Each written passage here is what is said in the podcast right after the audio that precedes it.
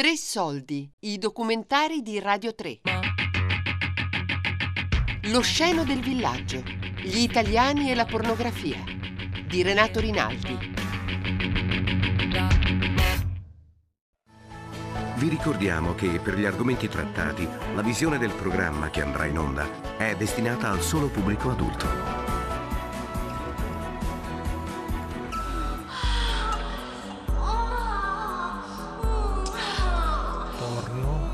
Curioso, Tutto. animale, Dettagli. istintivo. Inseminazione, Immediatezza, eiaculazione, Internet. facilità. eh, osceno. Quel tanto, quel troppo, Curiosità. quasi nauseante, no?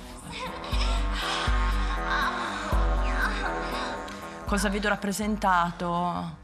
Eh, penetrazioni, manate, eh, gente che si tiene, che si scuote, ma non perché voglio fare la bacchettona, eh. Però è- cioè, per me è quella roba lì da macello un po'. È come se eh, fosse una quantità, cioè come se fosse un film di sgommate con la macchina, solo quelle, no? Cioè come se fosse sempre tutto all'apice. Anche un po' Olimpiadi, no? C'è questa roba qui. Sì, un po' grandi nubo e quindi ma che brutto, ma andate sotto le coperte a darvi i bacini, iniziate da lì, ma che schifo. Cioè, quando fanno i close up sul, sul coito, a me mh, pff, non è che me. Vedere come risponde, hai capito, la persona al coito, quello mi erotizza tantissimo. Quando vedi due pom pom pom pom pom pom pom pom, cioè. Che erotizza chi? Dai. Ci fa diventare tutte delle educande talmente mh, oberati di sessualità, così la carnazza buttata lì. Cioè, appena fai sesso hai voglia invece di, di, di, capito, di fiori, di cose. Cioè, per andare contro. No, non lo so.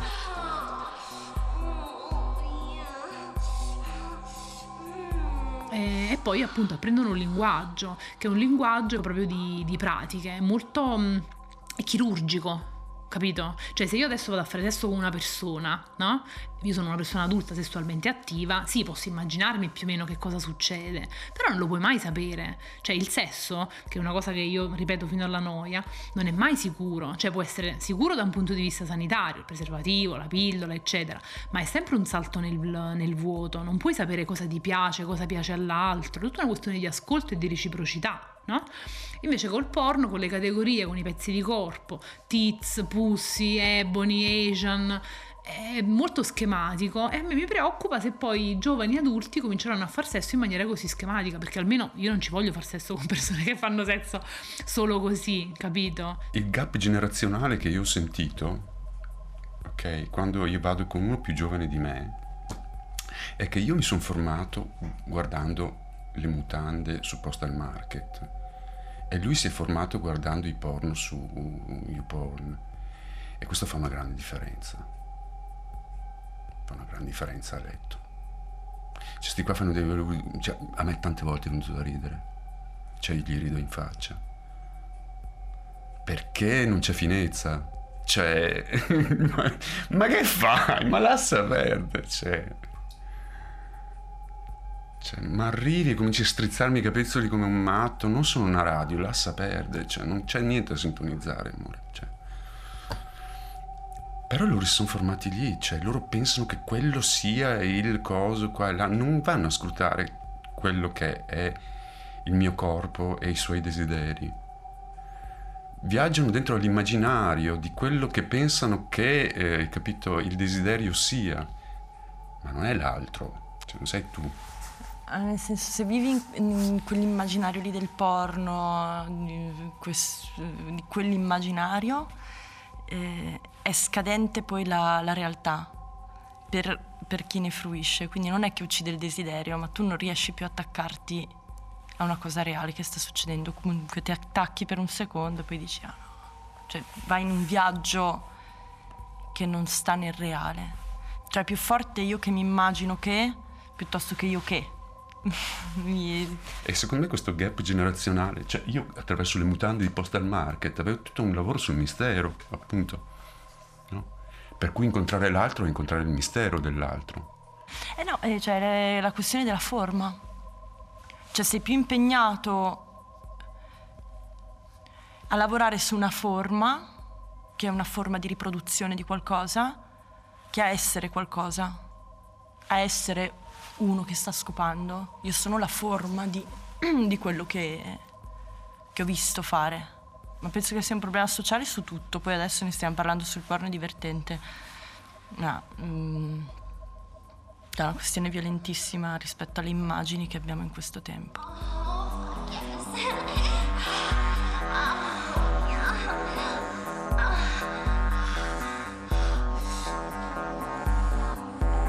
Mi viene in mente che mh, probabilmente è una delle più diffuse forme di educazione alla sessualità oggi in Italia, sia per gli adolescenti che per noi adulti. Dal mio osservatorio, che è quello sugli adolescenti, mi viene da dire, mi viene subito da pensare che apprendono a fare sesso, se così si può dire, cioè capiscono come si fa sesso eh, guardando porno online di tipo mainstream, no?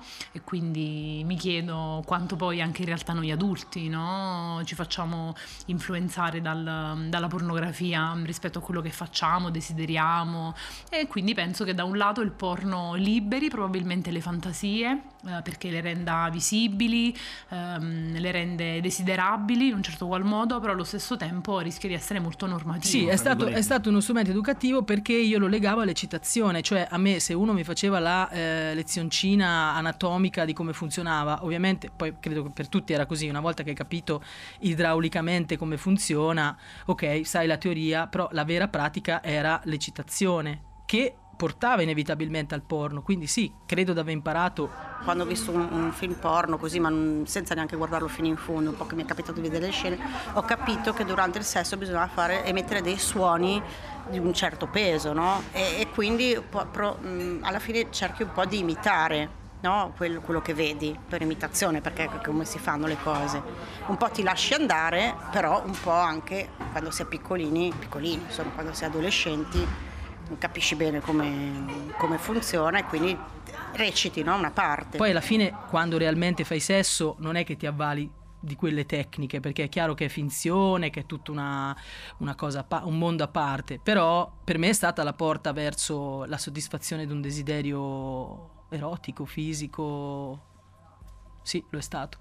Beh, eh, provavo, eccitaz- provavo curiosità, provavo interesse, eh, ero molto recettiva, tant'è che ricordo che poi durante le mie prime esperienze riproducevo quello che avevo visto, il famoso 8 dell'età di Lulu, che a un certo punto lui le dice, eh, lei è sopra di lui e lui le dice muoviti a 8, fai un 8 e io le prime volte facevo quell'otto, cioè, dicevo, magari piace, poi ho capito che no, però ci ho provato. Il porno, adesso che è così grandemente diffuso, ha lo scopo di eccitare, ha lo scopo di, virgolette, insegnare, ha lo scopo di eh, far sperimentare, di esplorare.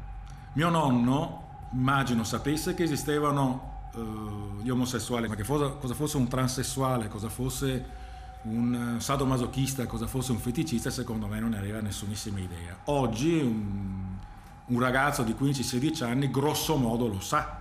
Quindi il suo eh, orizzonte sessuale, indipendentemente dal fatto che la cosa possa attrarlo o meno, è molto più vasto. Quindi ha questa, anche questa funzione di dirti quanto vasto è il mondo delle possibilità legate alla, eh, alla sessualità, anche solo per dire, è una cosa così io non lo farei mai. E quindi cosa fanno loro? Dicono, io con vedere, vedere la pornografia capisco cosa è normale o anormale.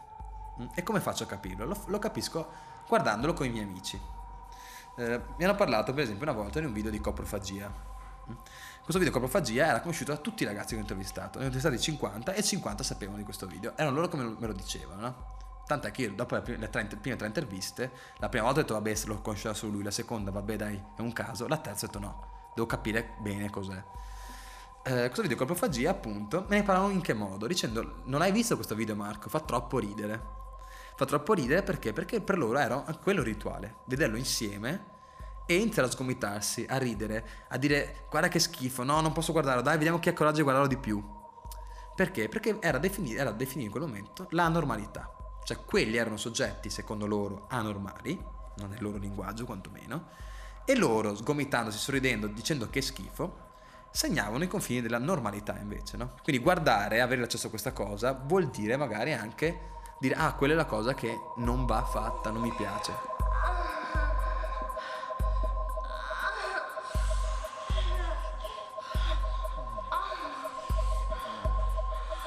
In realtà non educa.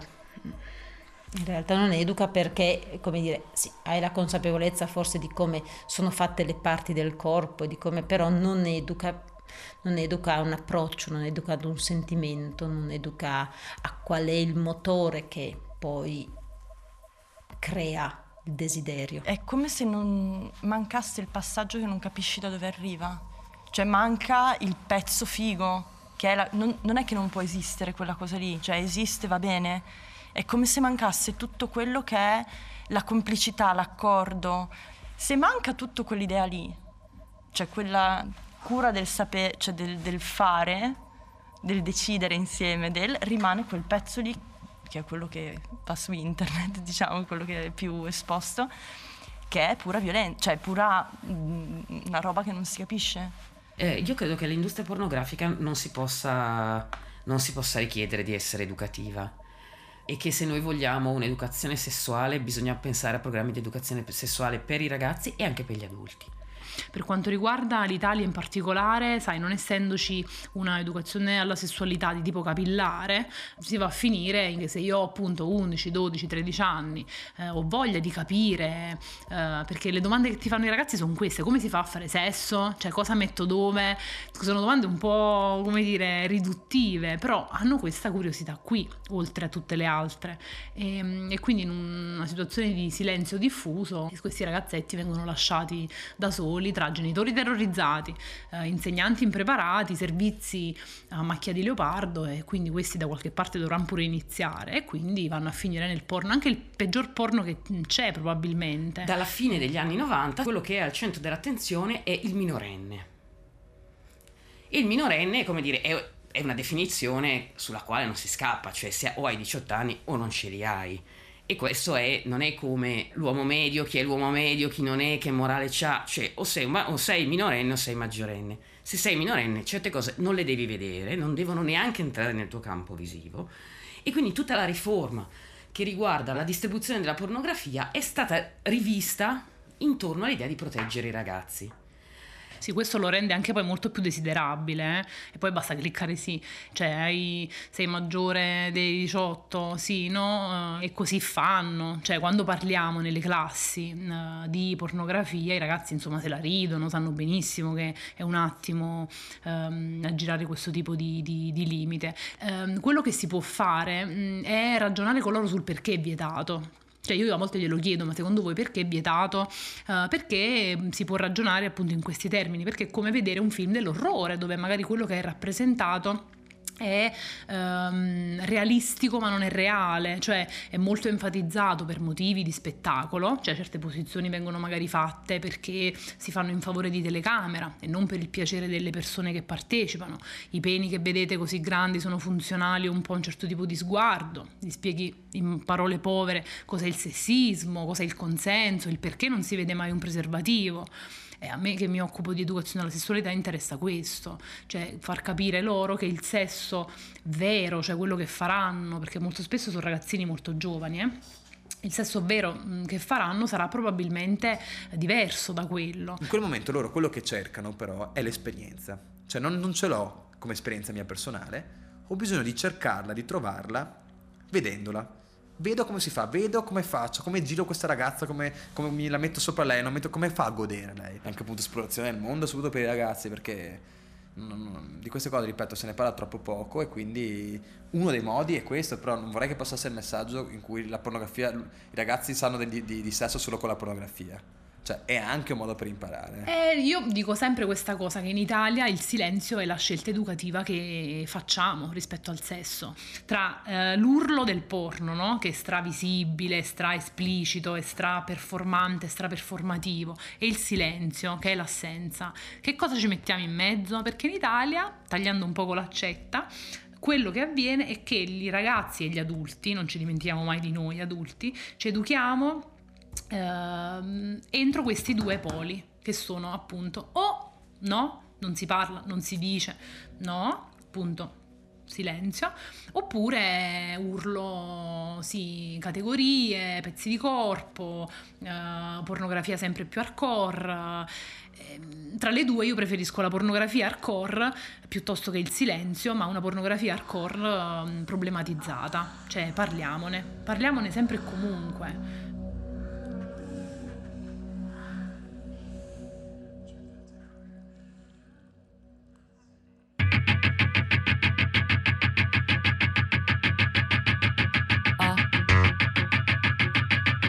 Lo sceno del villaggio.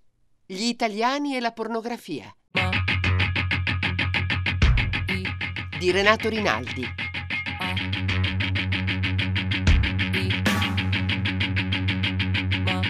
Tre soldi è un programma a cura di Fabiana Carobolante, Daria Corrias e Giulia Nucci. Tutte le puntate sul sito di Radio 3 e sull'app Rai Play Radio.